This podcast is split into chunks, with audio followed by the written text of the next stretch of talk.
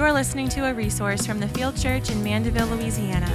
It is our joy to glorify God by treasuring Jesus in the preaching of His Word. We pray this resource will be a tool used to aid in your relationship with Christ in addition to your local church. Jesus, nothing but the blood.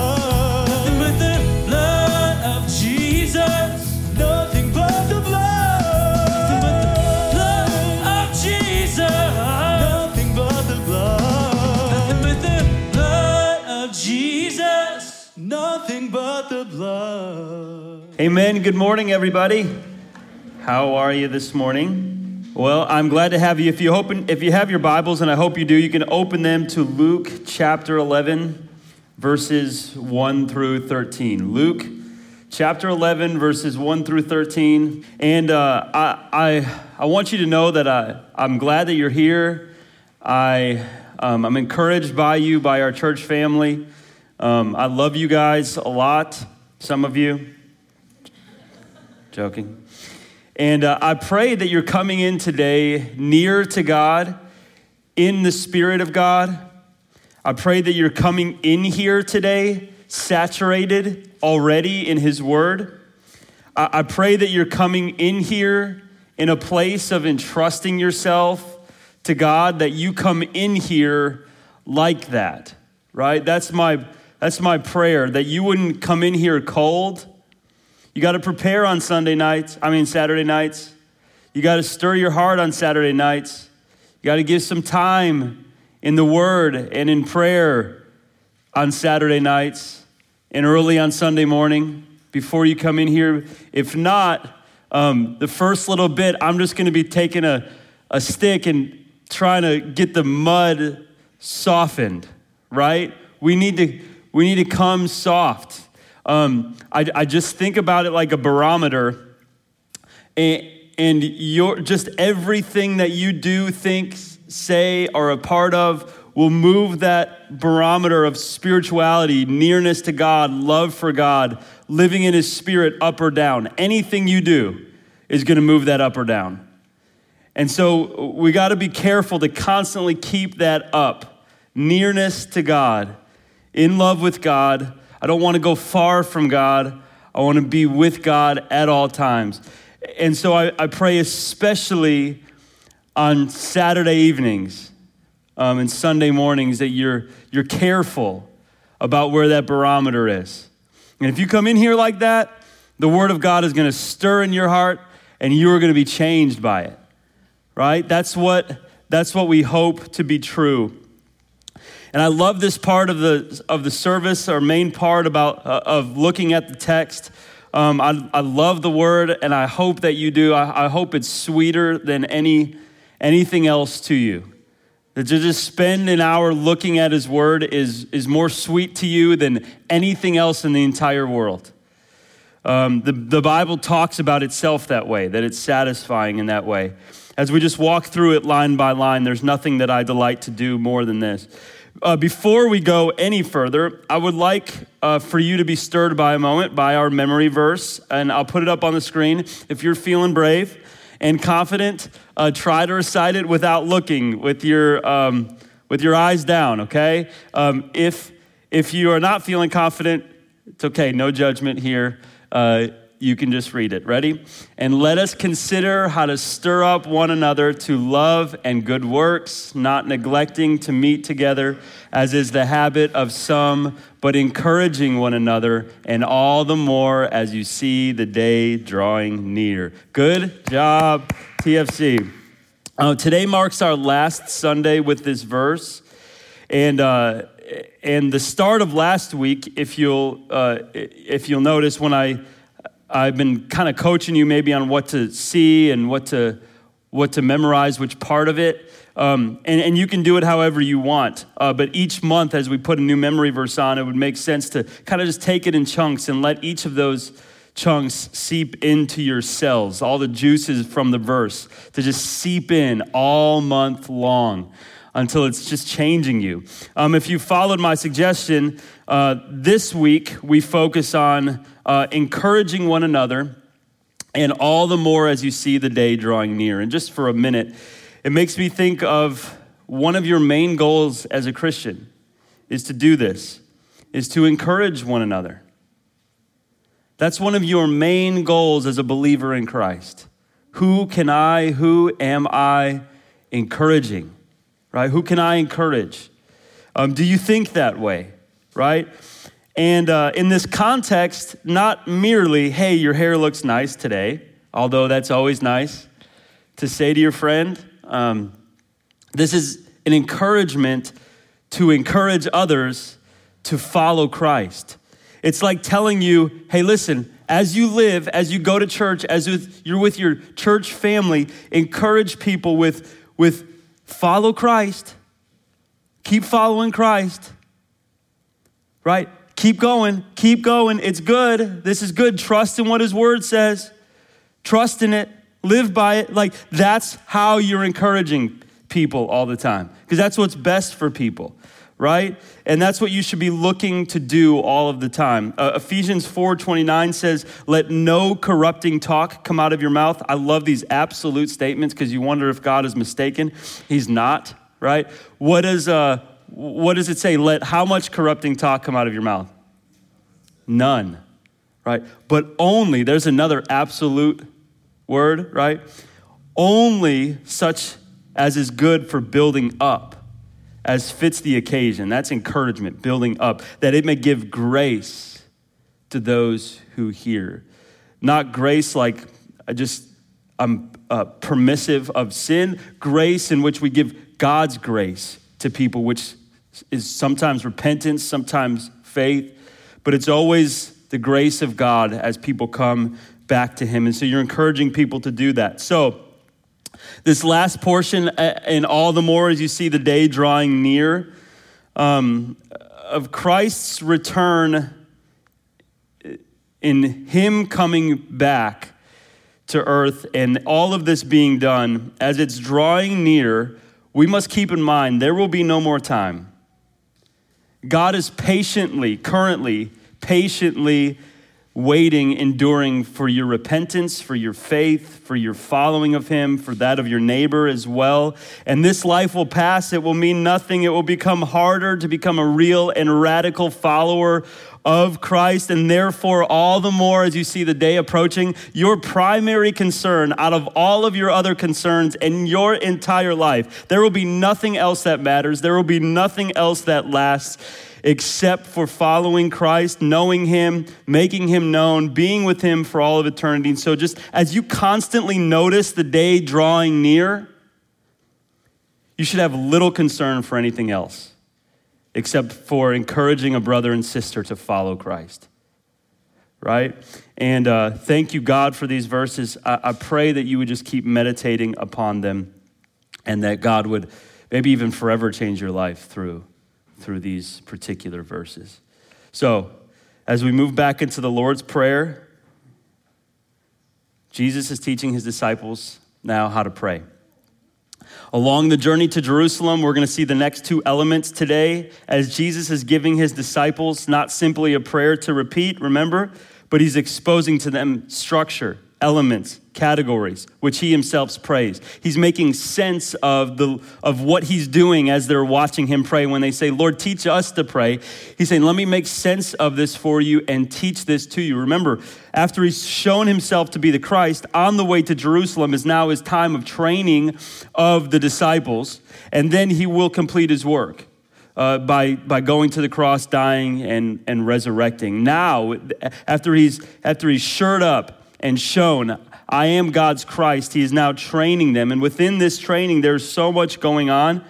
And one of the ways in which he's teaching them is they're watching him pray and they're saying, Teach us how to do this, right? Teach us how to pray. And he himself is teaching these disciples how true disciples ought to pray. And after Jesus says this, he says, Say, and he starts with Father. Remember this? Which is an essential element in your first category of prayer. So you must think of it this way. We know this because Luke chooses to only include Father in the statement.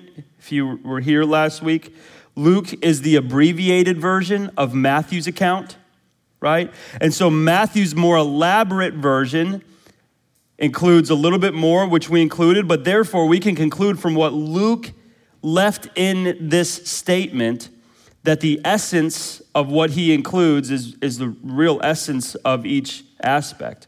So, praying to God as your Father is your first focus, right? Which, if Matthew then supplements that, we talk about our Father who is in heaven.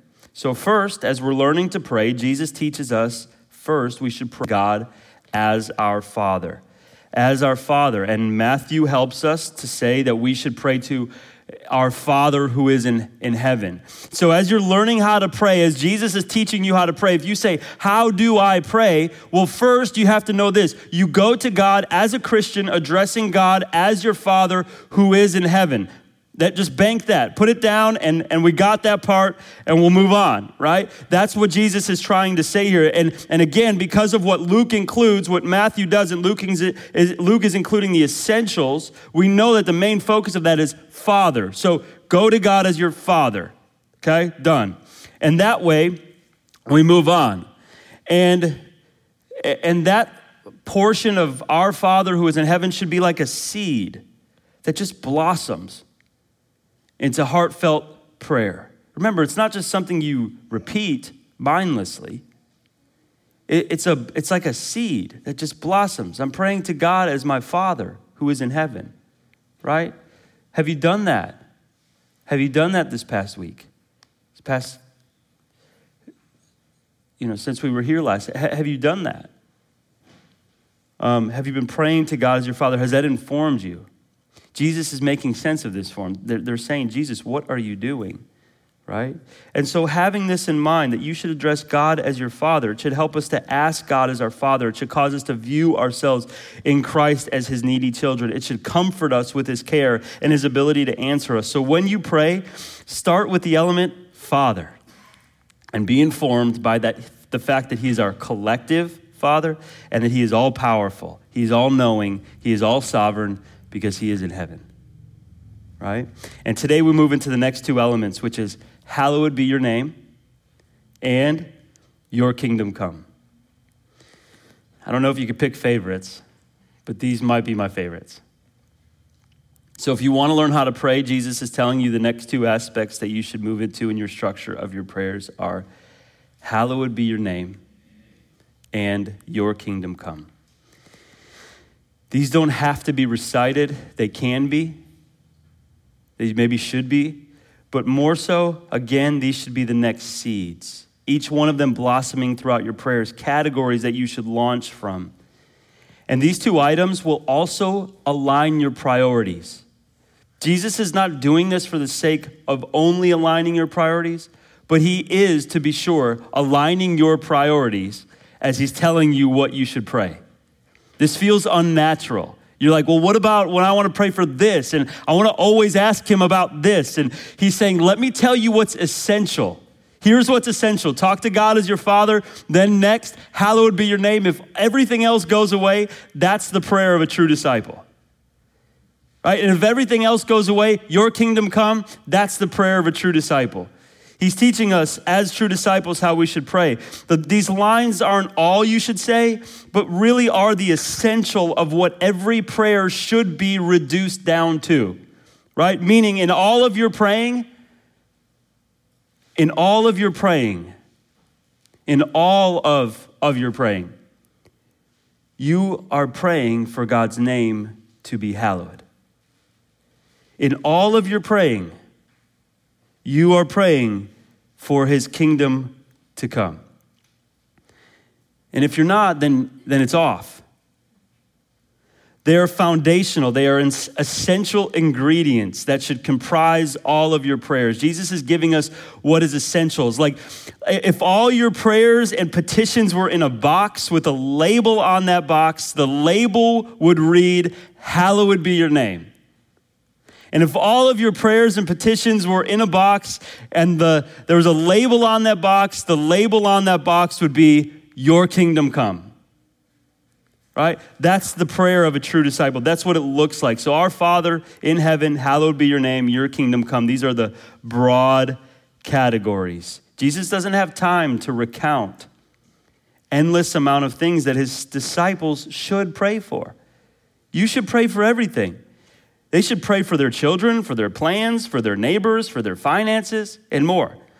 More specifically, you should pray for that one particular meeting, that one person's forgiveness, that one particular health scare. Even more specifically than that, you should pray for every word, every thought, every deed. Hey, pray for a parking spot when you get into the parking lot if you want to. That's okay, right? So long as it's, hallowed be your name, your kingdom come. Right? That's the idea here. Jesus is giving us summaries, essentials, end results. And it's wonderful. You know, this passage is so perfectly constructed that it's almost taken the form of like a poetic expression in some, in some religions.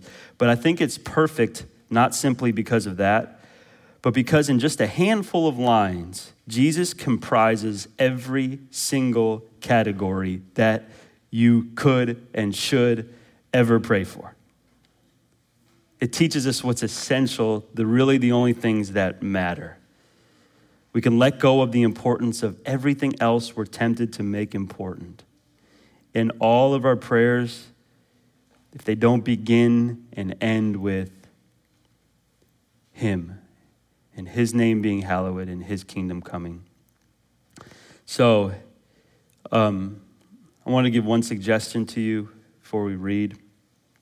Um, if you're a journaler, I, am sometimes I go back and forth. You can make like each each of your title, the sections of your prayers as you journal your prayers, these sections. That would be a good and easy way to do that. But again, this is what we're teaching today. So, what can I, what, what what do I want for you today? What does Luke want for you today? What does Jesus want for you today? More importantly, well, he wants you to very simply, ready? He wants you to pray to your Father, who is your Father of all who believe, who is in heaven. And He wants you to pray as your first priority. He wants you to pray as your first priority, as your first petition, that His name would be hallowed. And that should be sweet to your soul to hear that. Okay, what does He want from me? Pray to him as my Father in heaven. Now, this week, pray that his name would be hallowed. Like, that should be the sweetest thing to your soul to say, Oh, I want to pray that. I want my life to be about that. That should be so sweet to your soul.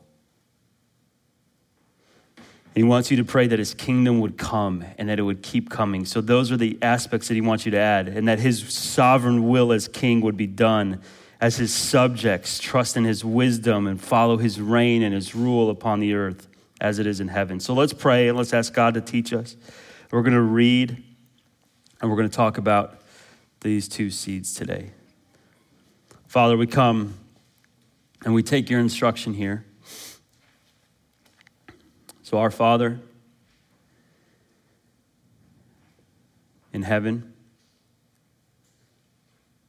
even now, hallowed be your name. And God, even now, your kingdom come and your will be done. Here in this room, as it is in heaven.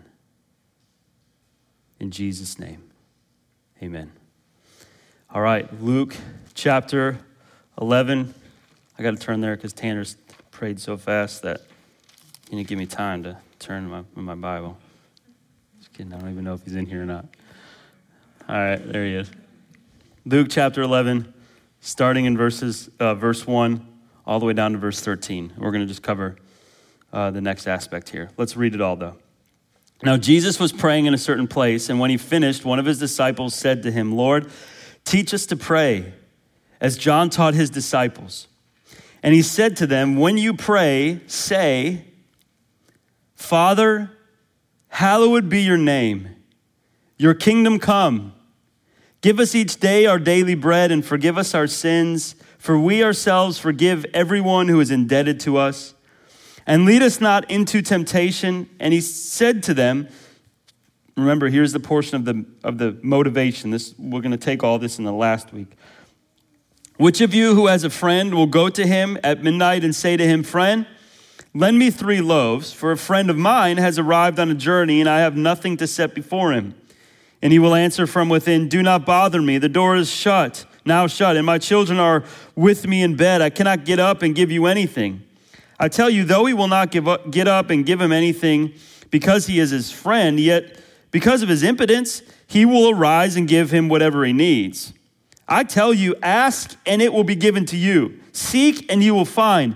Knock and it will be open to you. For everyone who asks receives. The one who seeks finds. And to the one who knocks, it will be open. What father among you, if he has a son and his son asks for a fish, will instead of a fish give him a serpent?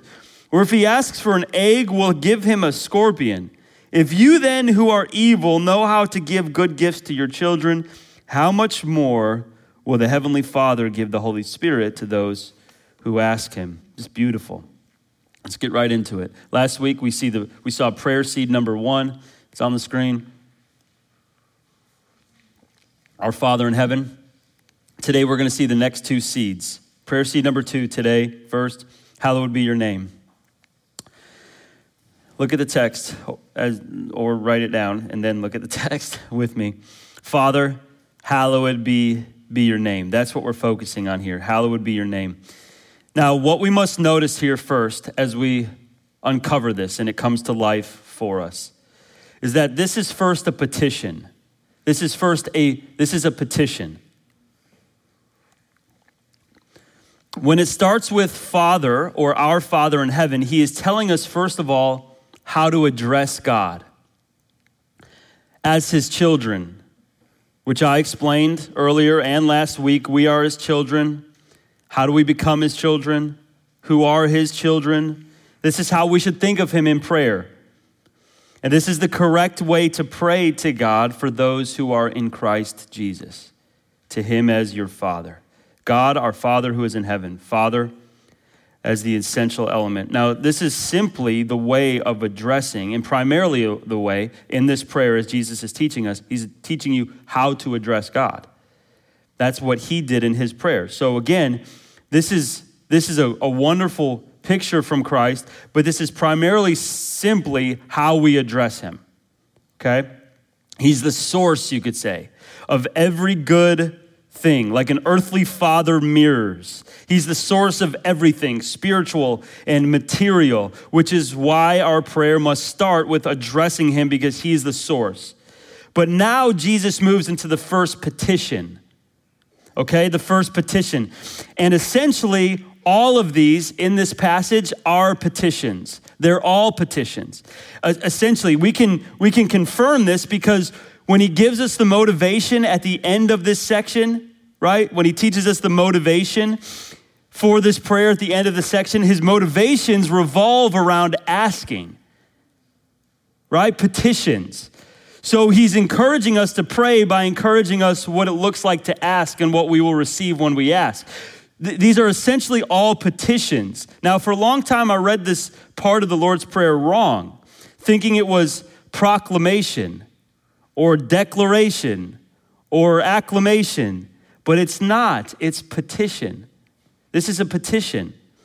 In the Lord's Prayer, Jesus teaches us that the first priority in praying is to ask our Heavenly Father to cause His name to be hallowed. That's your first petition.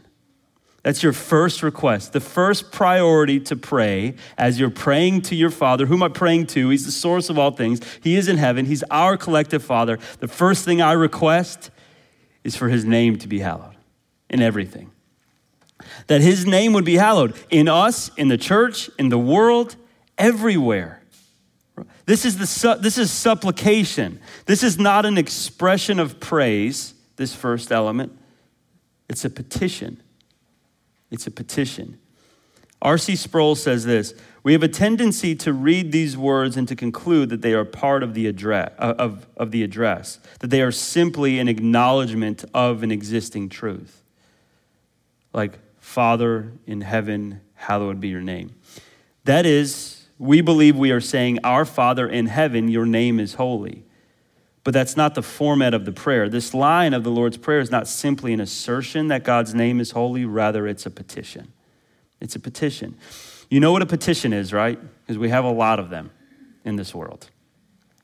Right? It's usually something that's passed around, signed by many, right? And in order that the one who would eventually receive the petition, usually some form of government, who received the petition would act upon something or change something, some policy maybe. A petition is simply a request. It's a request, and that's what this is. We should pray to God, our Father in heaven, and request from Him as the foundation and summary of all of our other prayers that His name would be hallowed. And God is already inclined to do this. So prayer is not asking something of God that He's, that he's disinterested in doing right? Or disinclined to do. He has every intention of doing this as his own first priority. His name would be hallowed.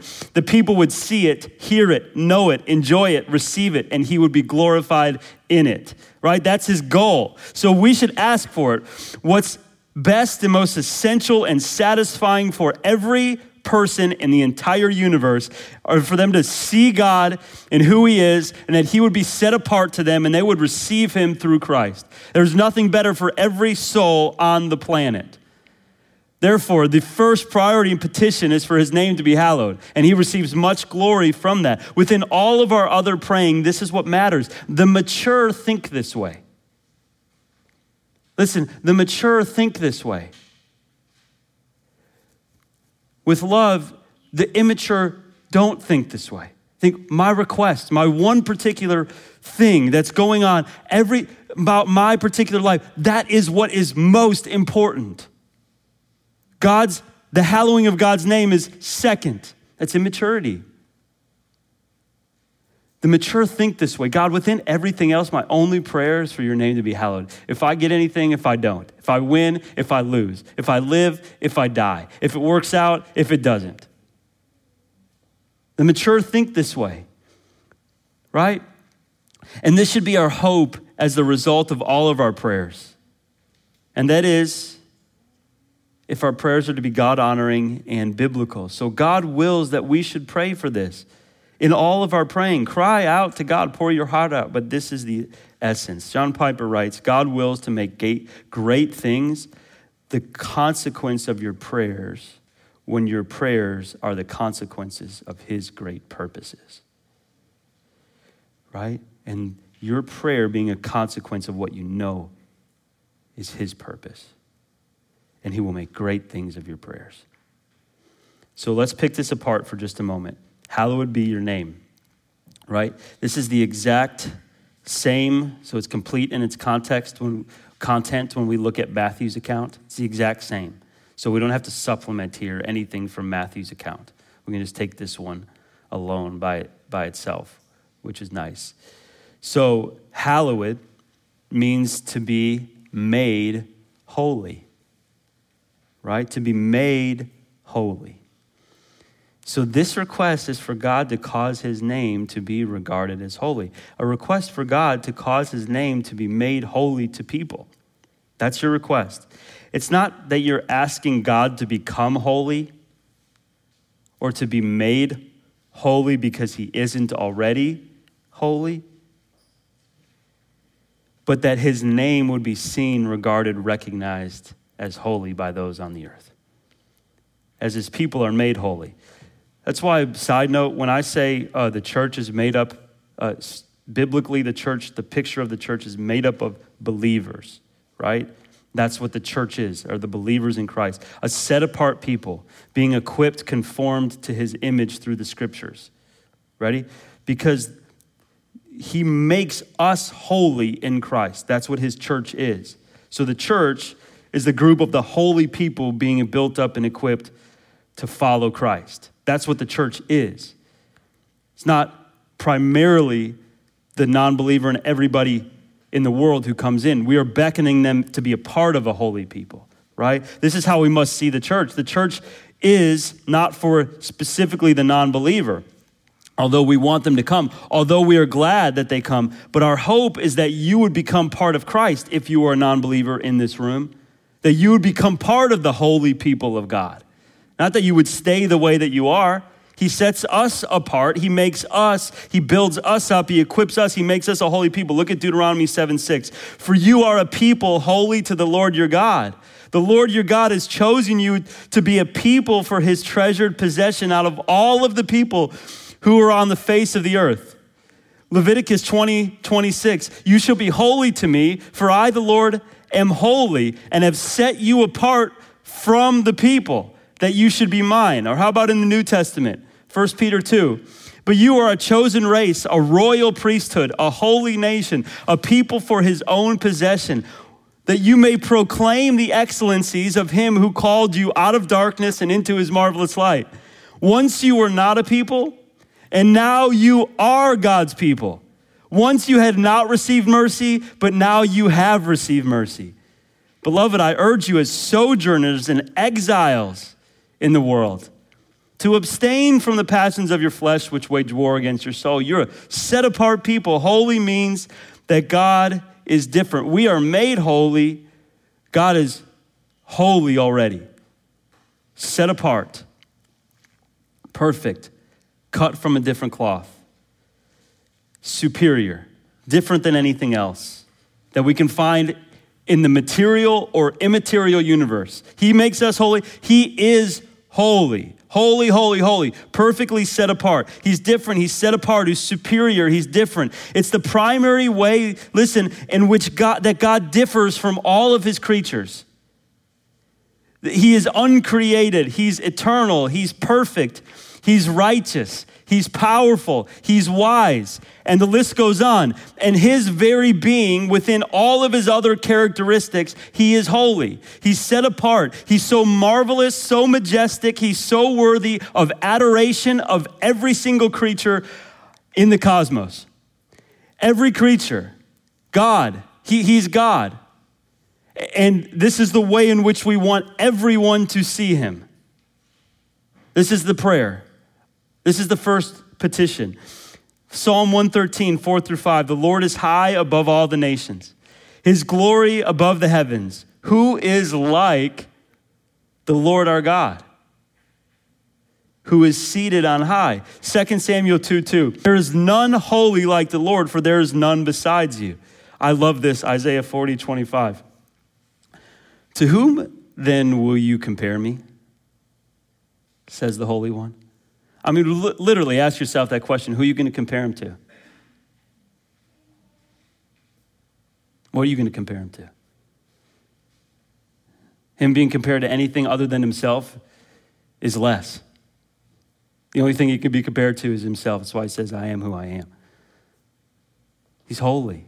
He's set apart. Jesus is teaching us that we should pray that God's name would be considered sacred, the treasure, holy, with unparalleled reverence, love, and worship by everybody on the planet. And not only in this passage does Jesus explain this, but Jesus explains this to his disciples, but also shows it in his praying. We obviously they obviously in this passage in, in, Luke 11 saw him doing this and he's making sense of it for them. He's showing them these elements, but also Jesus' example in other places demonstrates that this is how he prayed. John chapter 12 says this Father, glorify your name. That's the same thing, that's the same prayer. Let everybody see how set apart you are. Oh, church, listen, that we would get this. This will be the most satisfying venture of your life you will live free and happy if this is what you want of every day of your life for the rest of your life. You will live free and you will live happy because you won't be bogged down by all the, all the lesser things that just seem to cloud every part of you that is making you miserable and you don't even realize it. Take your eyes off the things of the world. Take your eyes off yourself. Take your eyes off of the identity that you want in this world and put your eyes upon hallowing God's name and, and begging God for it to be hallowed. You will live more joyful and free. You're holding on to things that are lesser. Listen, imagine the specific, just imagine for a second. I tell you to close your eyes, but I don't, I want you to see. Imagine the specific people around you in your life. Just imagine for a second. And what would it be like if God was made hallowed, set apart, holy in their hearts and in their minds? What would it look like for them to live lives in awe and reverence of God? Just imagine. What would it look like for them to know who God truly is, your neighbors, your coworkers, your friends, your family, and treat him with the constant adoration that he's worthy of? What would it look like for them to constantly stand in awe of him, meditate upon his wonders, spend time with him constantly, think of him unceasingly, live in reverence of him consistently, be satisfied in him continuously? What would it be like if the people you love, the people around you, day and night wanted nothing more than to meditate upon and know more deeply God's holiness? That it would be their delight not to meditate upon themselves or this world, but He would be the apple of their eye. What would that be like? That they wouldn't treat Him as the world does, as a helper in the sky who comes in and out for their plans and ventures and was willing to help them when they want it for their economic hope and popularity wishes as ones who live sometimes in reverence of the holy God, but can take him or leave him at other times. Ridiculous. He's the God of the universe. What would it be for people to really see him like this? That he wouldn't just be relevant sometimes, but that he would be the center of their thoughts, their priorities, to hallow God's name in such a way that they would love to retreat from the world and meditate upon his wonder. Complete, completely satisfied in his divinity. And they would want to just contemplate it. They Just want to contemplate his divinity. I love that he's God. Right? Or be satisfied in the thought of Him, want nothing more than to live every split second in union with Him and fellowship with Him in close proximity to Him and His Word and His Spirit, constantly meditating upon the Scriptures as a mean of fully surrendering to His sovereign care and control. What would it be like for this church, for this community, for this state, for this country, for this world? What would it be like for you, church? You personally? What would it be like for you? To hallow God's name at every moment in your life. Oh, you want nothing more than to meditate upon how set apart He is. What would it be like for every day on the way to work? Every day on, on your way to work, the most satisfying, the most satisfying prayer in your heart, the most satisfying prayer in your heart to be with joy, right? In your heart, with a smile on your face, on your way to work, you say to God, Oh God, nothing else matters. Everything else doesn't matter today, except the greatest desire of my heart. Hallowed be your name today. What would that be like if that was your heart? This past week, on my way to work, uh, just so happens that there was a short uh, thing that I listened to, and uh, and and it touched on this idea of praying, God, hallowed be your name, and what that means, and and how we can do that. And I just remember that whole day. We had a few things to do. We had some videos to do. We had I had some meetings. I had some things with our staff, and I remember within all of those other things, because of what I heard, I just thought to myself, and it just carried me through that time. God, no matter what's said, what isn't, no matter what happens, what doesn't, just hallowed be your name. I, I love that. I, that's all I want. It's what, it's what I care about most. Now, just briefly, what about the details of Jesus saying, Hallowed be your name? Emphasis on name. Well, in reference to his name, um, the Jews, like for instance, the Jews would take God's name to such a level that they wouldn't even speak the name of God. They would find other ways to say things. His name was too holy to speak. Um, that's not what Jesus is saying. Uh, that just illustrates his name, his holy name, the holy name of God. But the name is synonymous with him. That's the goal here. The name is synonymous with him. Okay? That is, it's that is manifest uh, jesus and who he is god who he is is manifest in his words and his acts and his character and the name represents the character the nature the attributes the personality of who he is. Those look at this psalm 910 those who know your name put their trust in you. Not just like oh i know your name so i'll trust you. The name is a representative of the character right that's, what, that's what's going on here. What about Psalm 27? Some trust in chariots and some in horses, but we, what? Trust in the name of the Lord, our God. We trust in who He is.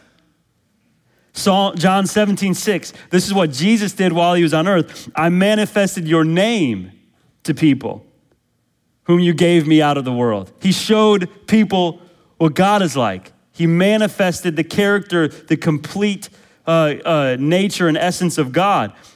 Now, so this, when Jesus says this, this is not a title, it's a total. He's not saying, God, hallowed be your name, just like only your name, but the totality of, of who you are. Although there are plenty of names in Scripture that tell, him, tell us about God Adonai, the Lord, Elohim, God the Creator, El Elyon, the Lord Most High, Jehovah Jireh the Lord who provides, Jehovah Nisi, the Lord our, our banner, Jehovah Rapha, the Lord who heals, Jehovah Shalom, the Lord of peace, Jehovah Ra'ah, the Lord our shepherd. And the list goes on. Jehovah uh, Shammah, the Lord is, uh, is present. Jehovah is constantly used, and most manifestly, though, he's known as the Lord Jesus Christ. That's his name. The image of the invisible God, and in him all of the character of God is revealed. All those names sum up the name, who he truly is. You know this because in Exodus chapter 3, remember what Moses asked this? Look at this. Moses said to God, If I come to the people of Israel and say to them, The God of your fathers has sent me to you, and they ask, What is his name? What shall I say to them? God said to Moses, I am who I am. He said, Say to this people of Israel, I am has sent you. God also said to Moses, Say t- to this people, the God of Israel, right? The Lord. Uh, or to the people of Israel, the Lord, the God of your fathers, the God of Abraham, the God of Isaac, the God of Jacob, has sent me to you. This is my name forever, and thus I am to be remembered throughout all the generations. What can you call him that could summarize him? Nothing right? He can only be compared to himself. He is, I am, I am what? I am the good shepherd, I am the door, I am the way, I am the truth, I am the life, I am the vine, I am the resurrection, and the list goes on.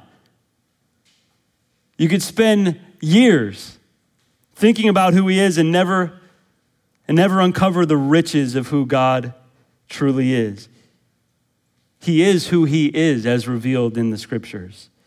And he is the Lord Jesus Christ. Isaiah 9 6. For us, to us, a child is born. To us, a son is given, and his name shall be called Wonderful Counselor, Mighty God, Everlasting Father, Prince of Peace. And so the name in antiquity, it's summarized far more than it does today. It's all the character.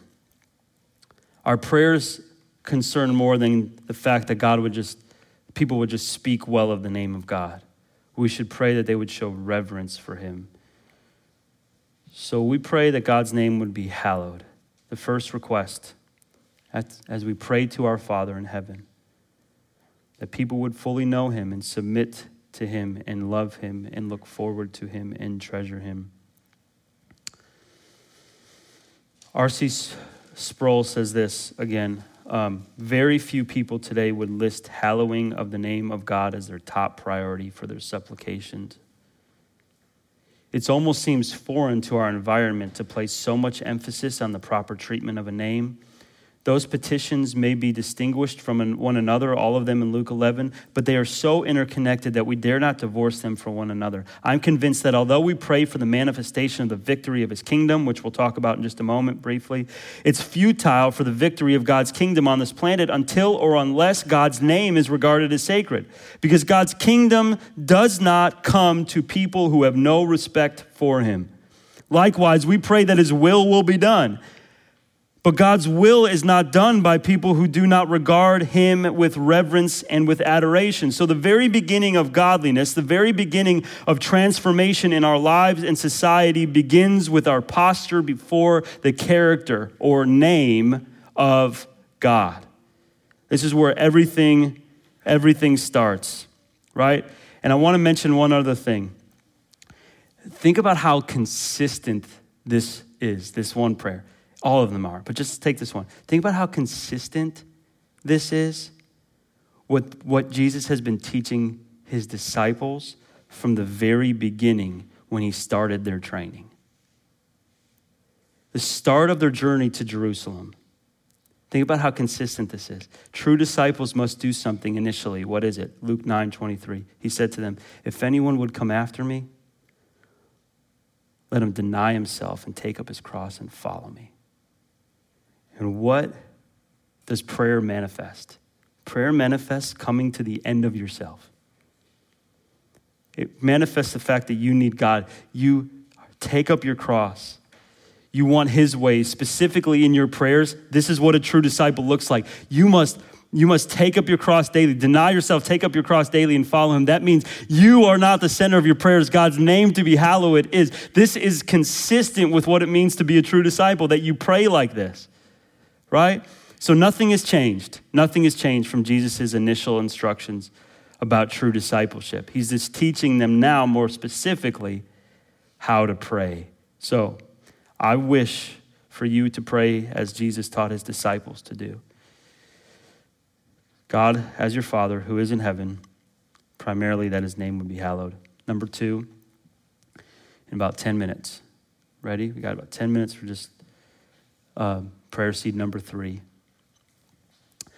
Your kingdom come, your will be done on earth as it is in heaven. Persevere, church. Persevere. Almost done. Verse 2 your kingdom come. The next thing Jesus teaches his disciples is to pray. And what he teaches them to pray is, Your kingdom come. If you supplement Matthew's account from Jesus' earlier, earlier instructions, uh, he adds, Your will be done on earth as it is in heaven. Okay?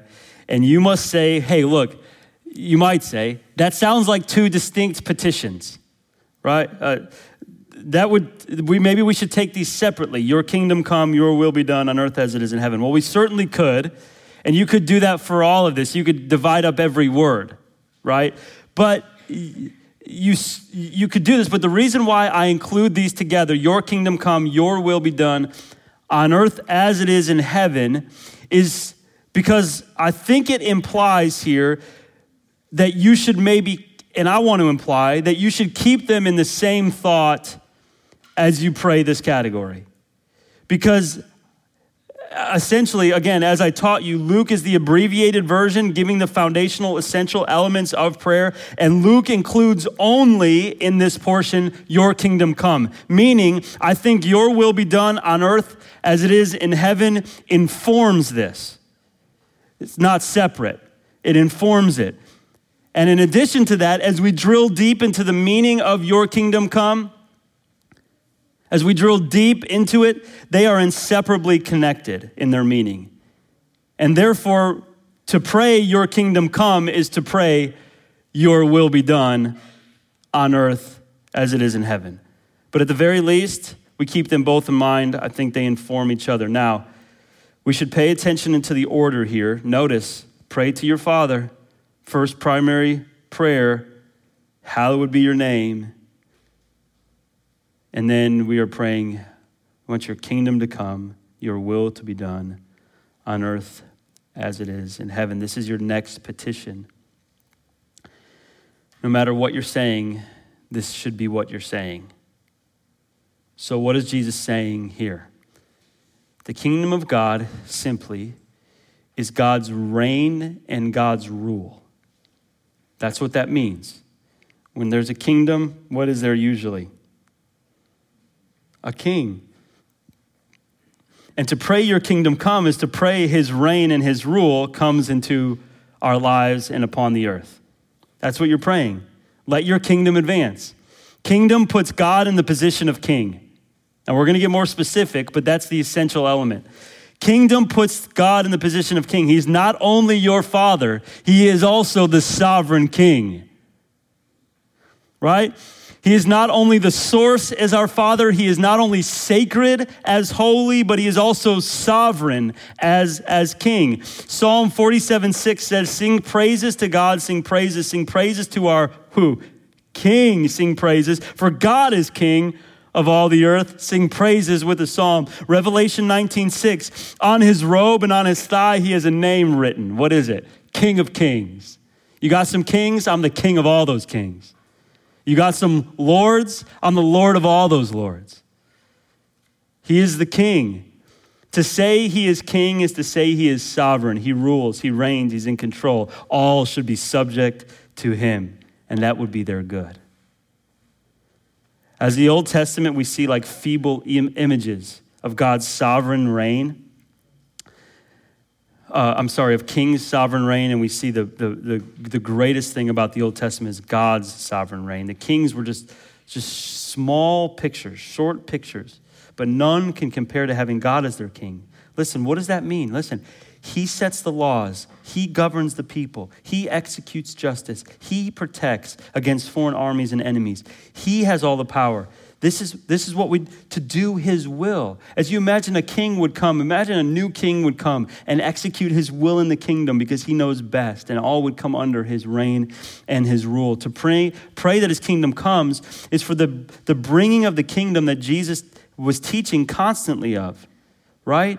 God's way, God's rule, God's reign. This is what he was bringing to the earth. He said it like this, maybe for instance. He said of the king, he said oftentimes different things about the kingdom. One of the things is he's like, the kingdom of heaven is like. He was describing us. For instance, Matthew 13, 44. The kingdom of heaven is like treasure. That's what it's like. God's reign and God's rule. To have Christ is like a treasure, the greatest treasure. Hidden in a field which a man found and covered up. Then in his joy, he goes and sells everything to buy that field because he wants that treasure of being in God's kingdom. Or he described how to enter into the kingdom, right? Matthew 13, uh, 18, 3 through 4. He said, Truly I say to you, unless you turn and become like children, you will never enter into the kingdom of heaven. But whoever humbles himself like this child is the greatest in the kingdom of heaven. And ultimately, he spoke of his kingdom coming once and for all at the end of time, where it will be established permanently at the consummation of all things. So, all of this is what we should pray for, okay? But most specifically, as we head as we head to the end of this thing. Most specifically, all of that is true of the kingdom. But most specifically, now in these last days, since Christ, the kingdom comes through the gospel. That's how the kingdom comes. So listen, what are you praying when you're praying your kingdom come? You're praying, let the gospel be received. Let the gospel go forth. That's how, that's how the kingdom comes. If his kingdom, listen closely. If you don't get anything in the second point, get this. Listen. If his kingdom can be summarized in his reign and his rule, that's what it means to be part of his kingdom, then people receive God as their great king, come under his reign and his rule, realize their ways, realize the punishment of their sin, and come under the reign and rule of God only through the gospel of Jesus Christ. That's the only way that happens. And they repent of their sins, place their faith in Christ, receive the all satisfying treasure of God reigning and ruling in their hearts from now into eternity. You have entered into the kingdom of God if you have trusted in Christ. You're part of His kingdom. You're not there yet. You're still living as exiles on this, on this earth. Don't settle in here. It makes no sense to get comfortable. Live on the edge. Because you're not going to stay here. It Doesn't make sense to, to build a home and to, and to just sit here forever, figuratively speaking, right? This is not, doesn't make any sense. Therefore, as God set it up, as revealed in the New Testament, God's kingdom advances through receiving the gospel. That's the only entrance into the kingdom. The Bible speaks of this enormous privilege of having God as your sovereign king, reigning and ruling in your heart. That's a privilege. I get to come under his reign and his rule because it's only made possible through the forgiveness that's offered in the gospel. That's a privilege. So we see him, we're, set apart, we're his, we repent. We trust in Him. We submit to His sovereign decrees. And then His kingdom advances. Listen, this is how the kingdom advances. You say, How can we establish God's kingdom here on earth and things go His way? Can I tell you this? Listen, it's not going to happen through social reform, it happens through individuals receiving the gospel. I know that's slow. I know that it's not what you want to hear.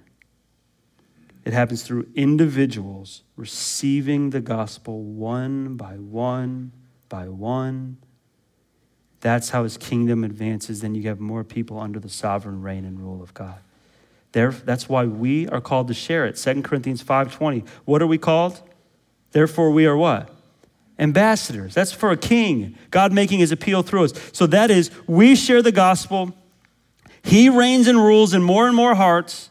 They receive him, his kingdom is established through his holy people on the earth, and they seek to advance his kingdom in more and more hearts and establish all of his good ways here upon the earth as they're guided by his decrees. Anytime you see the kingdom of heaven in Scripture, it means his reign, his rule. That's the main agenda of God. Listen, that's the main agenda of God for you to advance his kingdom. Right? Don't live for your own kingdom. I want more and more people to come under my reign and my rule. I want more and more people to think highly of me and hallowed my name. No, you don't. You will crumble under that weight of, of trying to be God. You want more and more people to receive the gospel of Jesus Christ. Receive the gospel of Jesus Christ, therefore coming under his reign and his rule. That's how the kingdom of God advances. It's slow, but it's steady. And He's in control, and it's real and it's robust. And then His kingdom advances here on the earth. So, this is, this is what He's calling us, us to do. And um, notice as we close, there's no personal requests yet for your own self. There will be. That's okay. It's like when Jesus said in Matthew 6:33 to do what? Seek first the kingdom of God and his righteousness.